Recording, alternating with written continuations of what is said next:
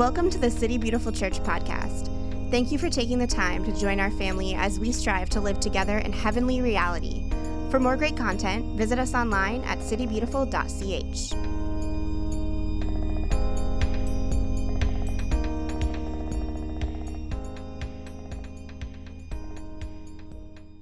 All right, welcome everyone.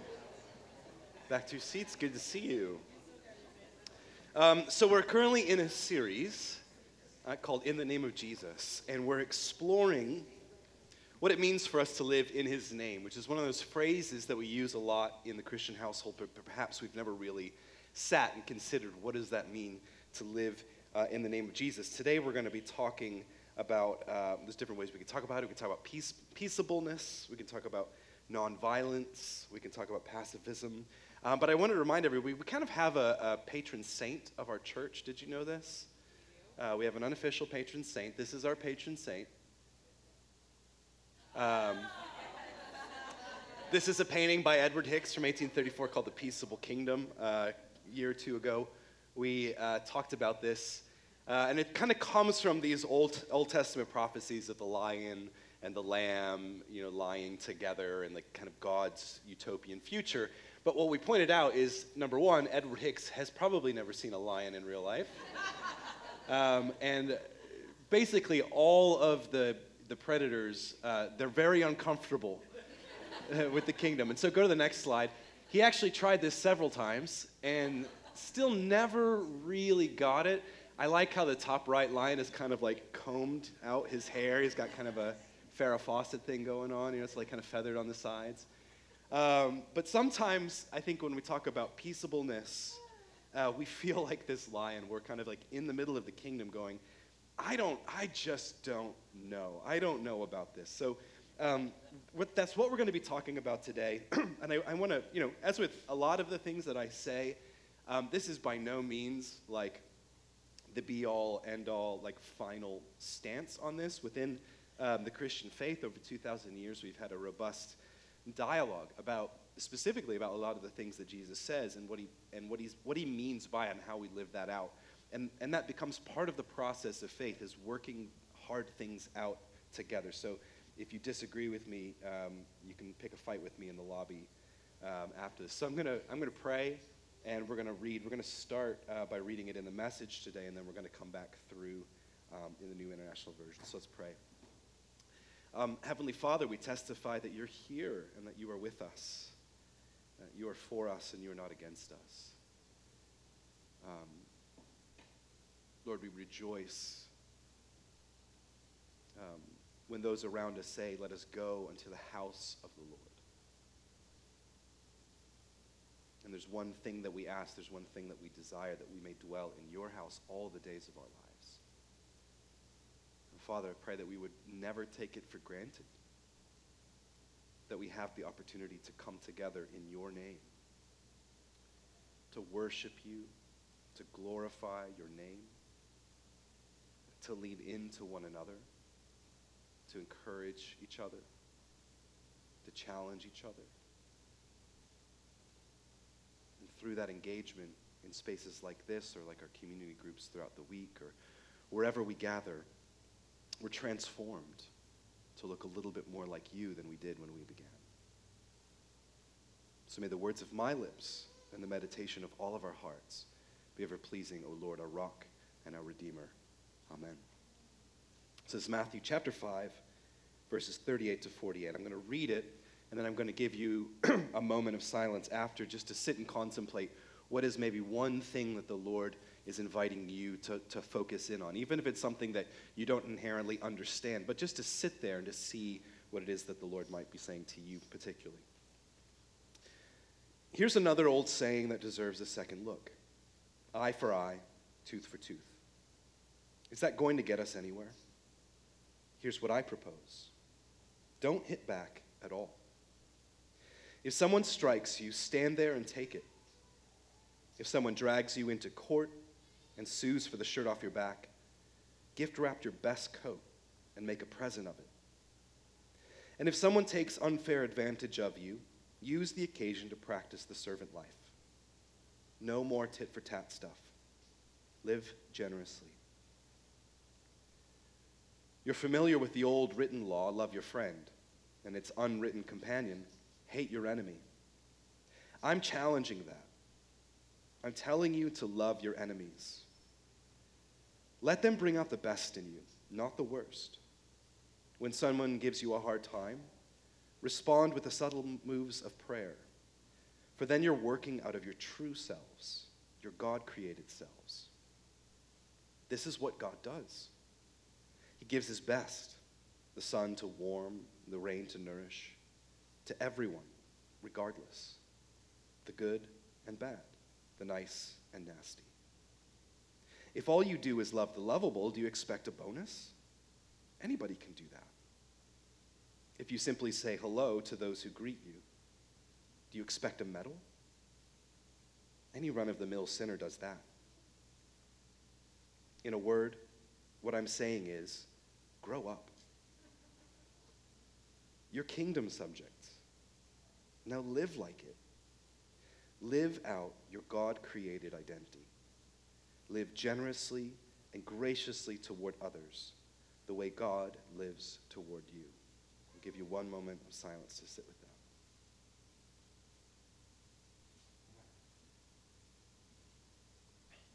I like how often people, uh, I used to be one of them, were critical of the message, saying that's a watered down version of Scripture, but I think sometimes Eugene Peterson kind of puts it pretty abjectly.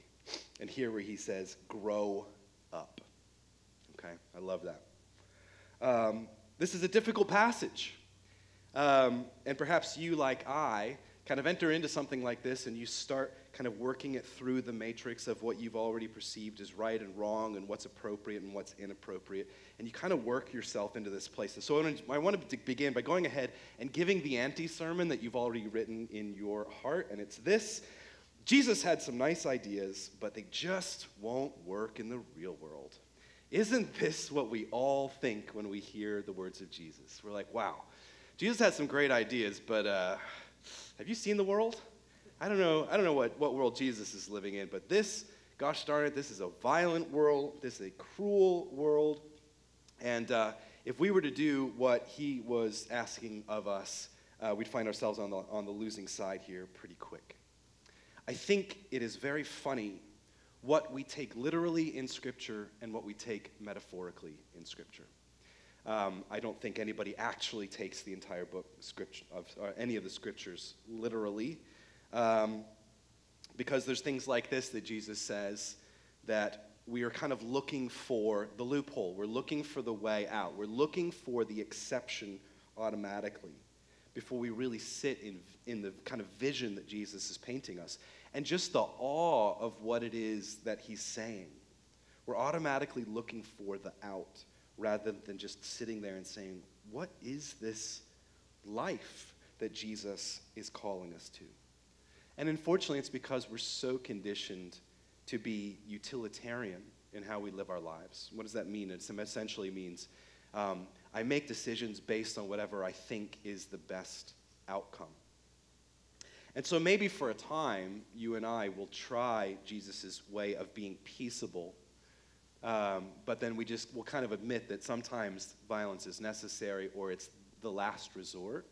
A lot of times we usually, what really happens is it just becomes the second resort. When the ways of Jesus don't get us what we want or what we think life should be about, we abandon the ways of Jesus and we return to the very things that it is that he has saved us from, and we switch gears because ultimately we desire a life of comfort. Uh, we desire a life of ease. We desire a life of safety. Um, but who becomes a Christian because it's a safe way to be in the world? I think this is often where we go astray. And so we hear these dangerous ideas of Jesus and we say, well, that's a really nice, it'd be really nice if that worked in, in the real world, but it doesn't. Have you seen the world Jesus? And perhaps it's him that we tell to grow up.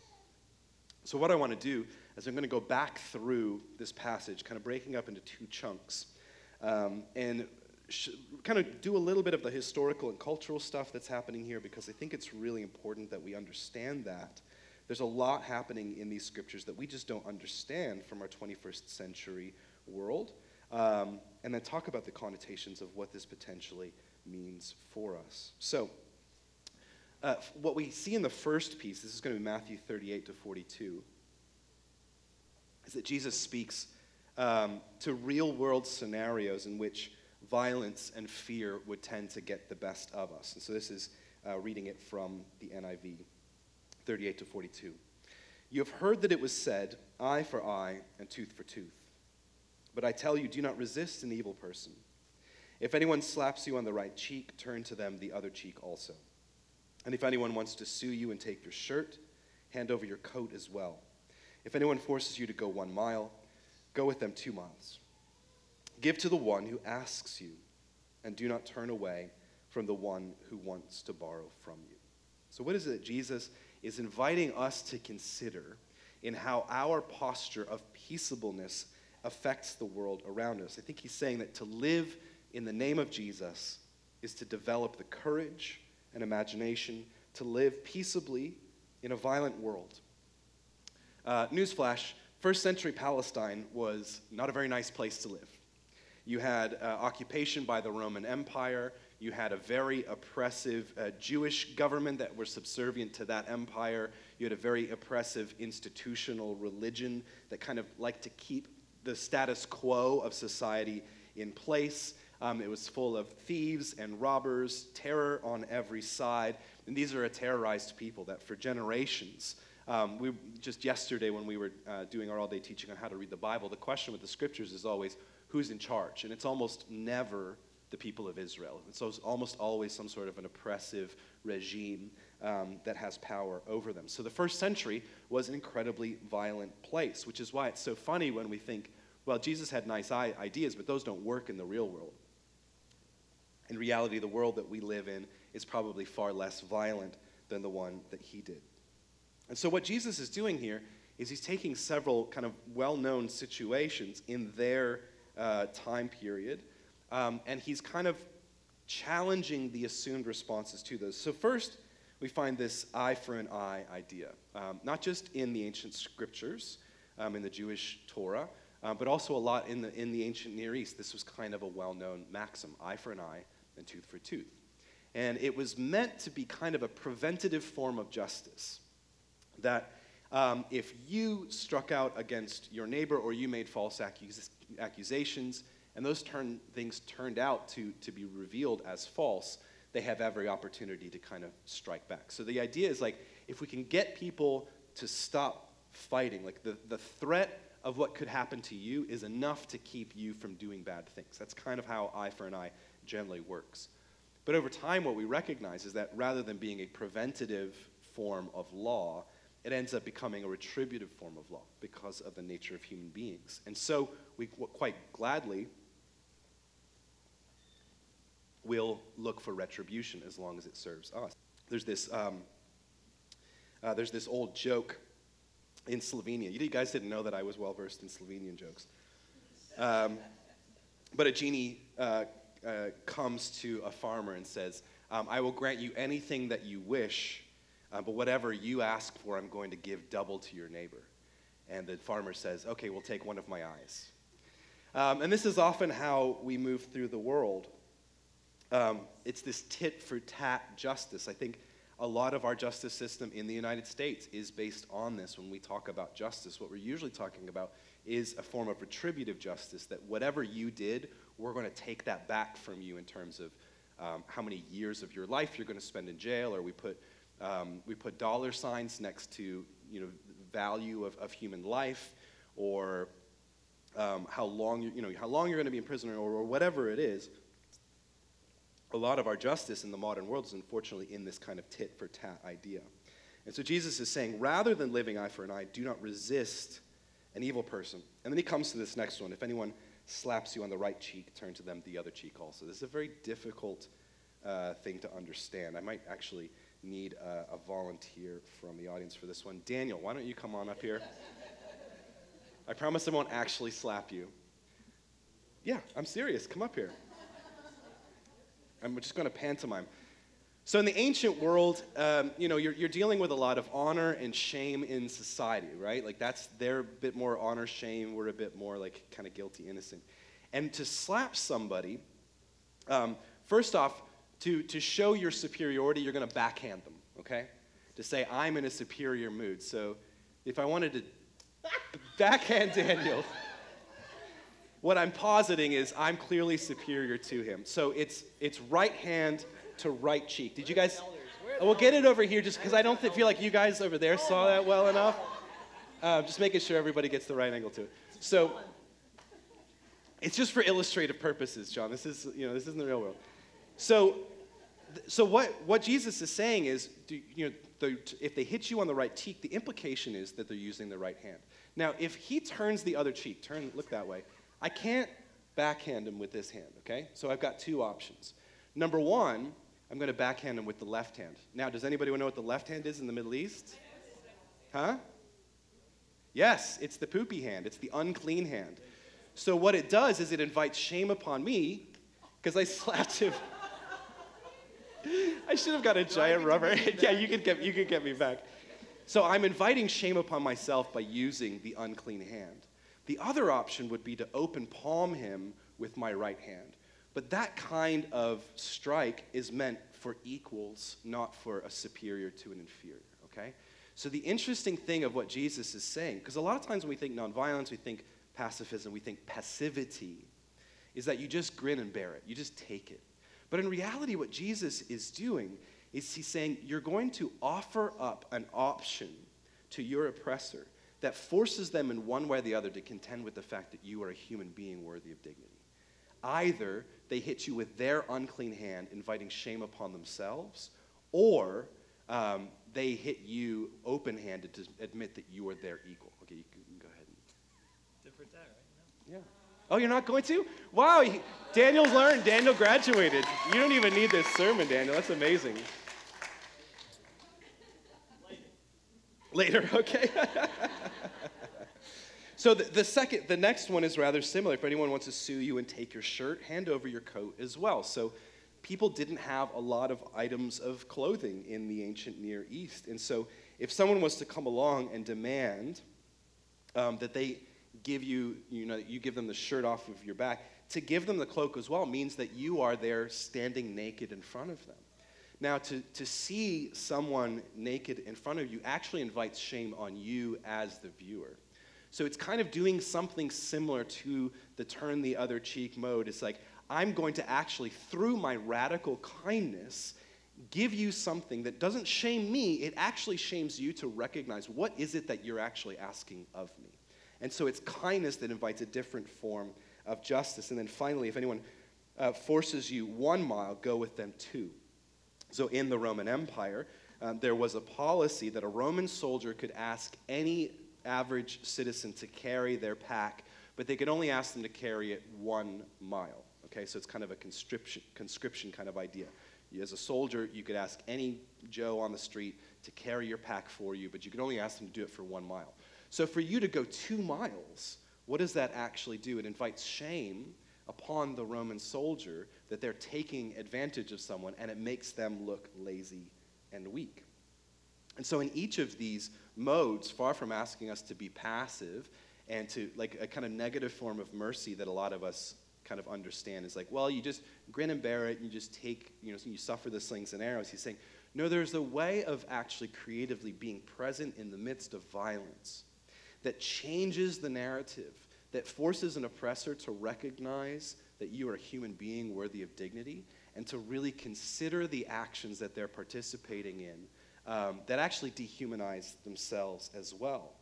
So, nonviolence is not passivity, but it's a struggle to find alternatives to violence.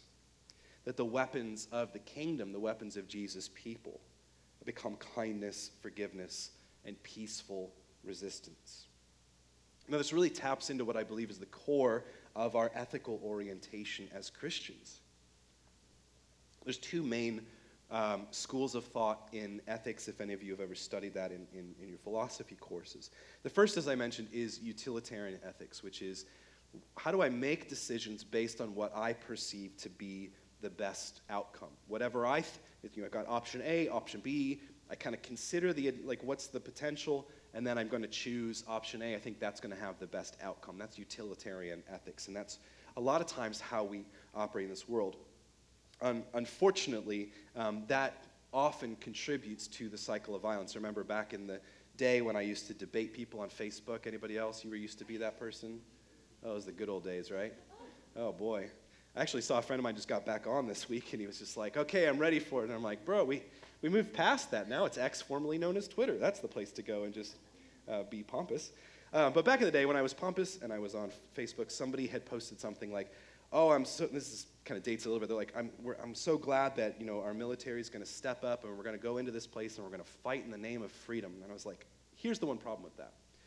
That's the excuse that we've given for every single war that the United States. Do you know the United States has been in war every single year of its existence except for three years?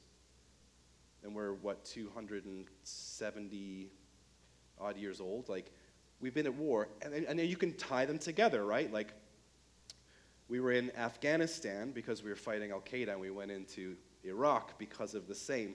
Um, but um, we were fighting in the 80s, we were fighting the Soviets, and we gave weapons to this nice young man named Osama bin Laden because he was fighting the Soviets, and we made an alliance with this nice young man named Saddam Hussein in 1985 because he was fighting Iran, and so we actually supported the people that in a couple decades were our primary enemies, and we were fighting them. And we were fighting against the Soviets, and we did that in Vietnam, and we didn't lose because we pulled out, and so it doesn't count.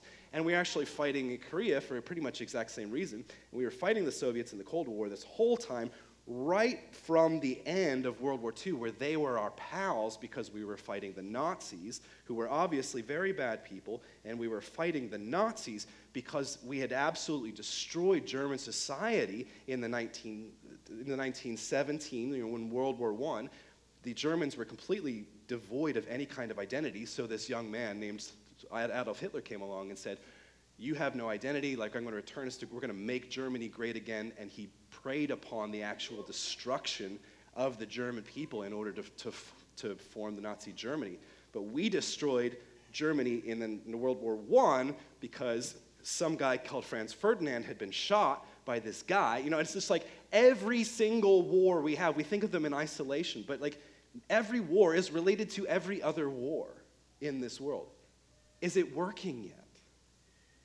Are we better off? Have we brought that much freedom?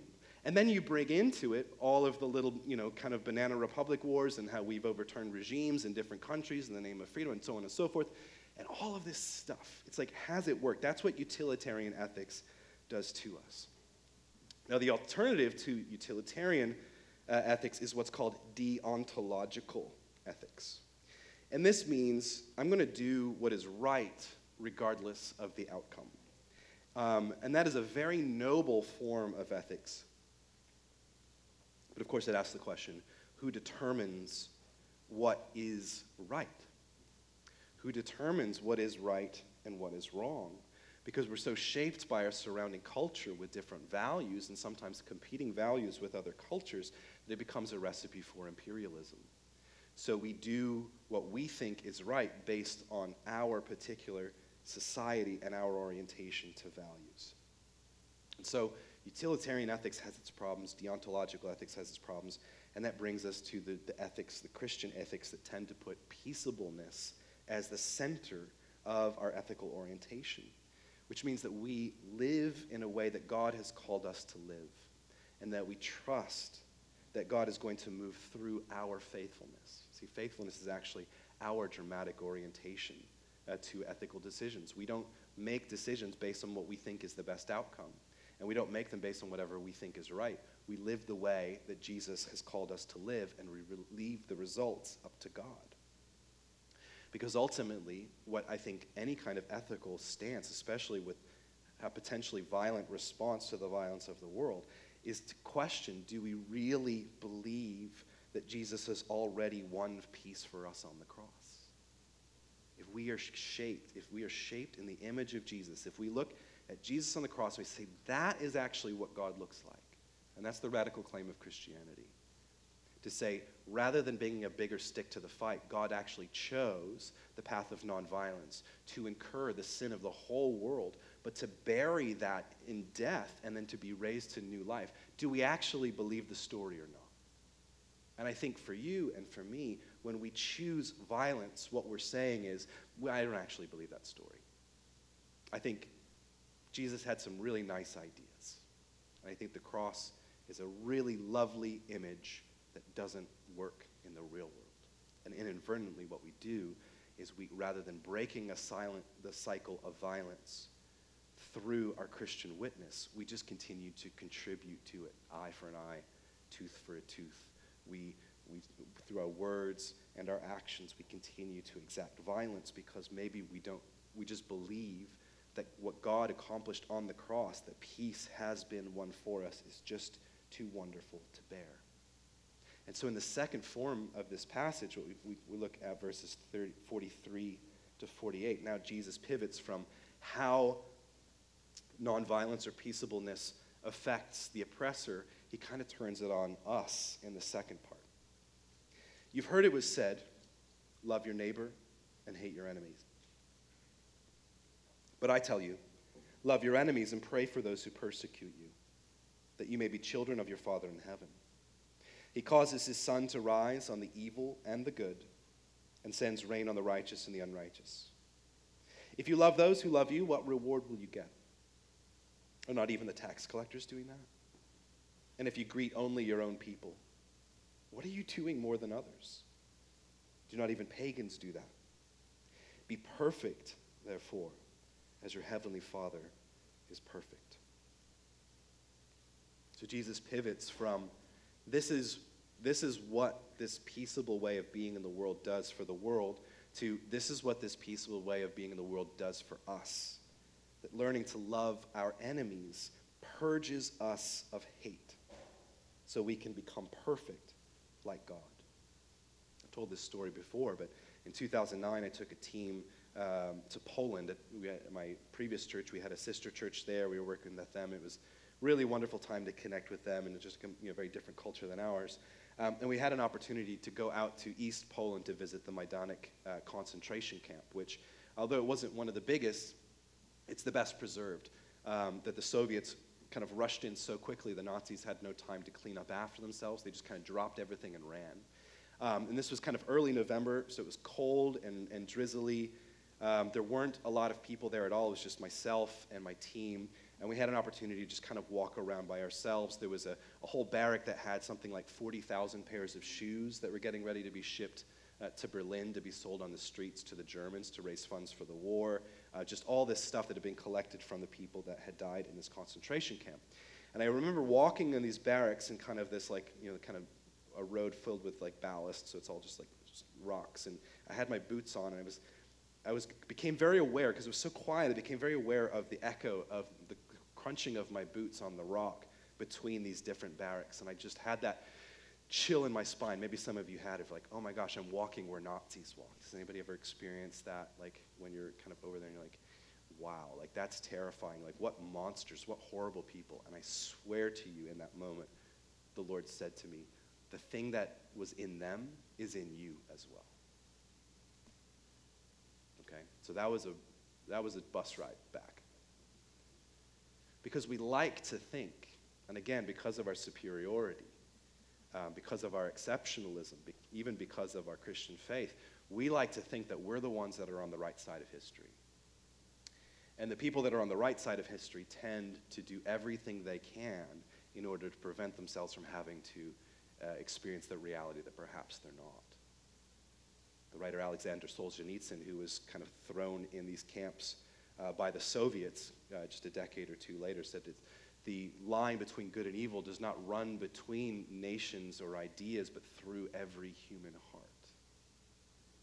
And so there's this consistent pattern in the way that Jesus speaks to us. He says, You've heard it said this, and it's kind of about arranging the world outside of you, but I'm going to tell you it's actually like this that you need to internalize these things and recognize there's something deeper happening. Even in a prior part of the Sermon on the Mount, he says, You've heard it said, do not murder. But I tell you, every time that you call your, your brother a fool, you've murdered him in your heart. And you're like, Well, thanks, Jesus. What am I supposed to do with that? Like, I thought I was great. I thought I was doing so well.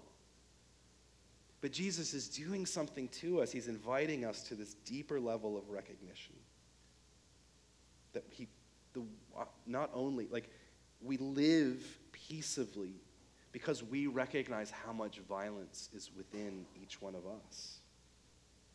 And the fascinating thing about what Jesus is doing here is it even bucks up against a lot of the Old Testament teachings.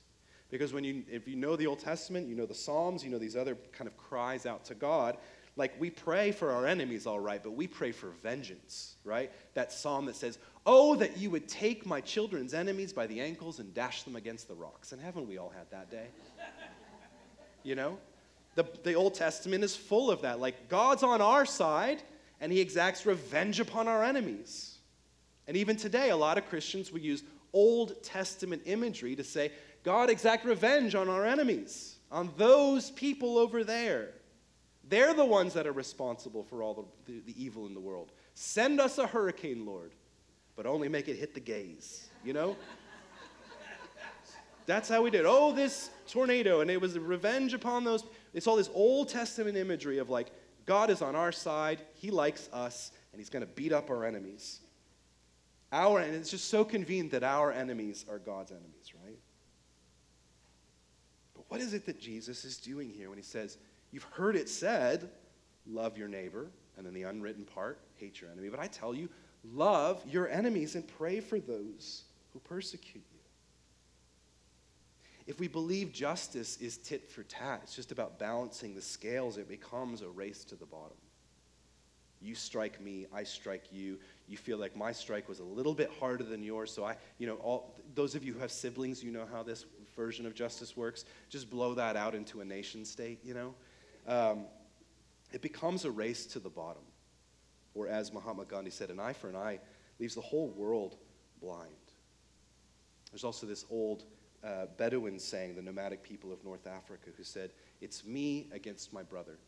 It's me and my brother against our cousin. It's me and my brother and my cousin against our neighbor. It's me and my brother and my cousin and my neighbor against the other tribe. It, you know, and like that's that's how we think. We're so like stuck in this tribalistic mindset, especially in our society today, because we're trying to control the narrative. There's this uh, phenomenon called the law of group polarization. That means when, when, our, when our group is more defined by who we hate together, we become more extreme in our positions. This is what we see in our country in the political like, like extremities. The 7% on either side of the political stre- spectrum become louder and louder and louder, and they become more and more extreme, and they dominate more of the, the, the public narrative. And many of us feel like we don't have a place to land because, in order to belong, we have to take these extreme, like sometimes violent um, ideas of who, what justice really looks like. But to have the audacity to love our enemies, it reveals the violence in our own hearts. That you and I were trying to control the narrative through our violence. We're trying to prevent ourselves from having to admit that this exists within us. We're trying to take justice into our own hands because we don't believe that God is moving fast enough for our fancy. That we will just go ahead and do it. We'll, we'll bring justice, and that's basically the same thing. And the question here becomes who is my enemy? You know, Jesus has these different categories that he talks about the least of these, or the neighbor, or the enemy. Like, who is my enemy? And for me, I think an enemy is anyone who threatens your illusions about who you think you are. And it may be somebody that is actually attacking you physically, but it may also be the homeless person that asks you for money when you're walking down the street. That you're in crisis when they ask you because they're forcing you to confront that maybe you're not as generous as you'd like to think. And so you, they become your enemy and you, re, you, you repel from them. You kind of avoid them or run off. It may be know, a friend or a family member who asks too much of you or who is difficult. And it makes you feel uncomfortable because you slowly recognize maybe I don't actually have it together in the way that I thought that I did. And the, the audacity of Jesus to say this at the end be perfect, therefore, as your heavenly Father is perfect. The word perfect here means to be complete, to be whole, to be at peace. Which is to say that we imitate the character of God. Again, when we look to the cross, what do we see? Do we see a God who strikes back against his enemies? Do we see a God who picks up a bigger stick in order to make a point? Or do we see a God who suffers well, who takes into himself the violence of the world, who conquers the powers and the principalities not through violence but through peaceable love, and who actually comes through it on the other side in new life? This is the pinnacle of the entire Sermon on the Mount. Be perfect, therefore, as your heavenly Father is perfect. Our Father is perfect because our Father has enemies. Right? God has enemies. That's you, that's me. We're the enemies of God. We don't really like him a whole lot, especially when he says things like this to us. But what does God do? God loves us into relationship. The perfection of God is his desire for completeness and wholeness and total intimate relationship. And so the invitation for us to become perfect like God is to be patterned after him. So ultimately, whatever our relationship is to our ethical decisions, whatever our relationship is to violence, whether we believe it's the last resort or merely the second resort, it gets to the core of what we believe about God and what we really think God accomplished through the life, death, and resurrection of Jesus. This is not utilitarian. It's not easy and it certainly is not safe. But when you were called to Christ, you were not called to a life of ease and safety. You were called to relationship. And I want to give the last word to Uncle Stanley, who speaks so beautifully about this peaceableness that we're called to live in. He says Christians are called to live nonviolently not because we believe nonviolence is a strategy to rid the world of war, but in a world of war, as faithful followers of Christ, we cannot imagine being anything other than nonviolent. Our strange claim as Christians is that the world has already been made peaceable through Jesus. It just doesn't know it yet. It's not our job to make the world a more peaceable place. We can work towards that, we can work towards reconciliation, but ultimately, we live in the way that we live because we can't imagine living any other way. And so, that peace that was won for the whole world on the cross becomes the peace that we offer to the world in the way that we respond to our enemies. And this peaceable nonviolence has implications for all sorts of ethical quandaries. In this country, when we talk about our rights, what does it mean for us as Christians to live according to peace? Is our relationship to guns in this country as Christians shaped by the Sermon on the Mount or by the Second Amendment? Is our relationship to the topic of abortion shaped by our political parties, or is it shaped by the peaceableness of the kingdom? Is our understanding of the military industrial complex that dominates so much of the economy of the United States, well over 50% of our budget is just for so called defense? Are we making decisions out of a place of the kingdom or the empire? When we look at the death penalty, Unfortunately, when you look at a map of which states have a death penalty and which don't, it's all the ones that you think would have a death penalty that have a death penalty. The supposedly most Christian ones. Do we value life the way that God values life? Does it shape our understanding of our careers, the jobs that we will and will not take? Because some careers deal in death some careers profit off of violence. And as Christians, we say we cannot possibly continue to contribute to these cycles of violence. We are called to live in a radically different way. And so I want you to stand with me.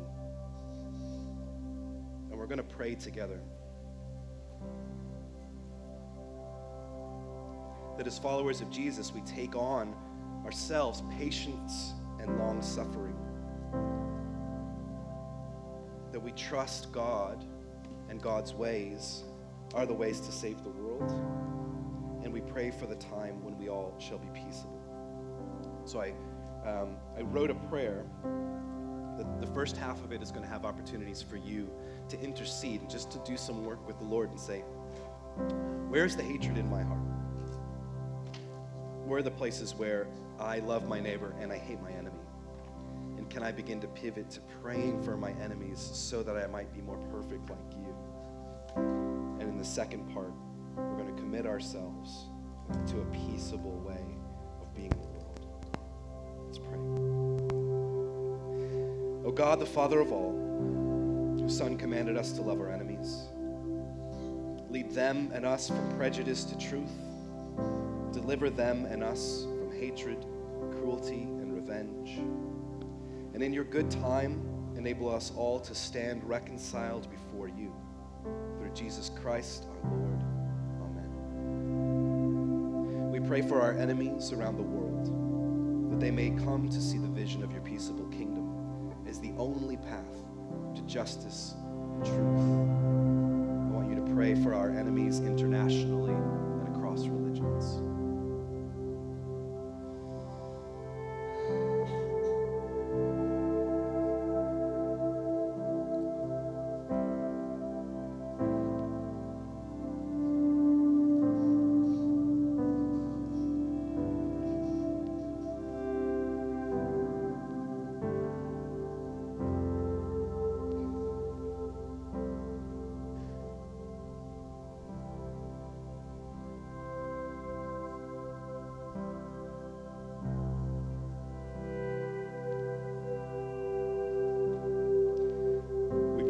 enemies within our own country, that you would bring down the dividing walls of hostility between ideological tribes that turn neighbor against neighbor.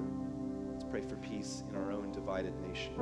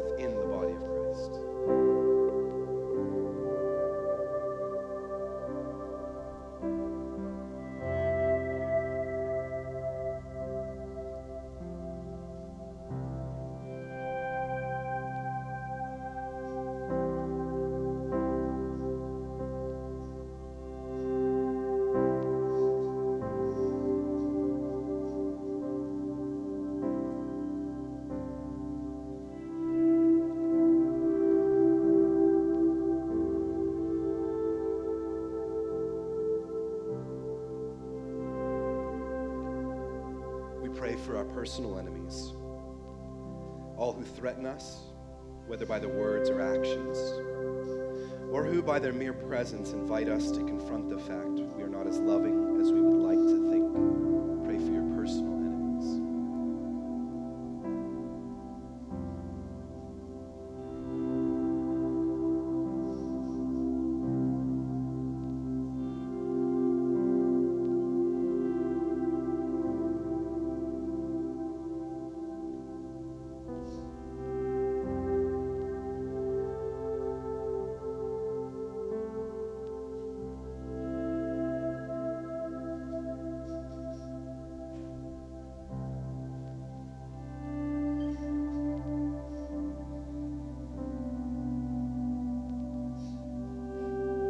pivot to call and response. Lord Jesus, Prince of Peace, we repent of the hatred in our own hearts.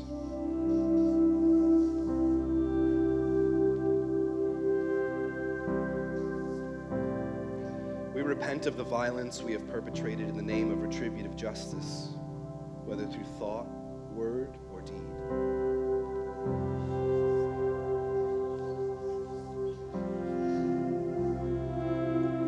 Grant us courage to live peaceably as far as it is possible, and develop in us the patience necessary to see your kingdom revealed in our time.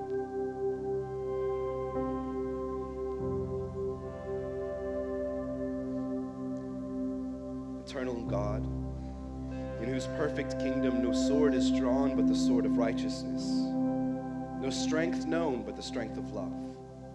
So mightily spread abroad your spirit, that all peoples may be gathered under the banner of the Prince of Peace, as children of one Father, to whom be dominion and glory now and forever. Amen. Let's worship. I think sometimes we all feel like a poorly painted lion um, with hair, your hair straightened and highlighted, and kind of that deer in the headlight look Uh, because it, it's hard to believe that the kingdom of Jesus is our true home because we're so conditioned by the world from which we've been saved. Um, but that's our place. And I think as we just sang, it's important to recognize the church and the kingdom are not the same thing. The church is a ragtag group of people who are stumbling their way into the kingdom together, are learning how do we live as citizens of the kingdom of heaven. And we're working that out as we go along. But I know for me, I'm tired of the status quo of the world. I'm tired of the lack of imagination that we have as human beings to know what is the better way. And instead of reading the words of Jesus and saying, well, he had some really nice ideas, but that's just not going to work, I actually want to try it out and take him at his word. Maybe believe that the vision that Jesus has for the human family is far more beautiful than anything that we can create on our own. But it requires us to have a tremendous amount of courage to say, well, what do we really believe? Do we want to create the loopholes so we can get out of life alive? Or do we want to take him at his word and be faithful witnesses to him? I think that's where the maturity comes in our Christian faith. So I want to encourage you this week. I want you to take five minutes every day I want you to read that passage, Matthew 5, 38 to 48. And I want you to pray for your enemies, whoever the Spirit brings up, internationally, nationally, someone in this room. I want you to pray for your enemies and allow God to change your heart, to purge you of the hatred that you have in your heart, so that you might become more perfect, uh, like your Heavenly Father is perfect. So, when you extend your hands out to receive uh, this ancient benediction May the peace of Christ go with you, wherever he may send you. May he guide you through the wilderness.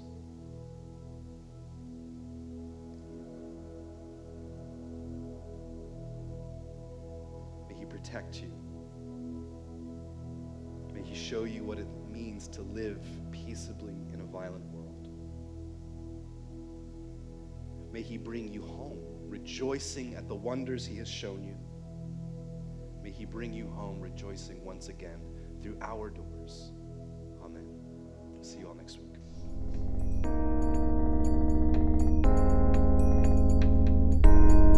This has been the City Beautiful Church podcast. To stay connected, follow us on social everywhere at City Beautiful CH. We hope you join us again soon.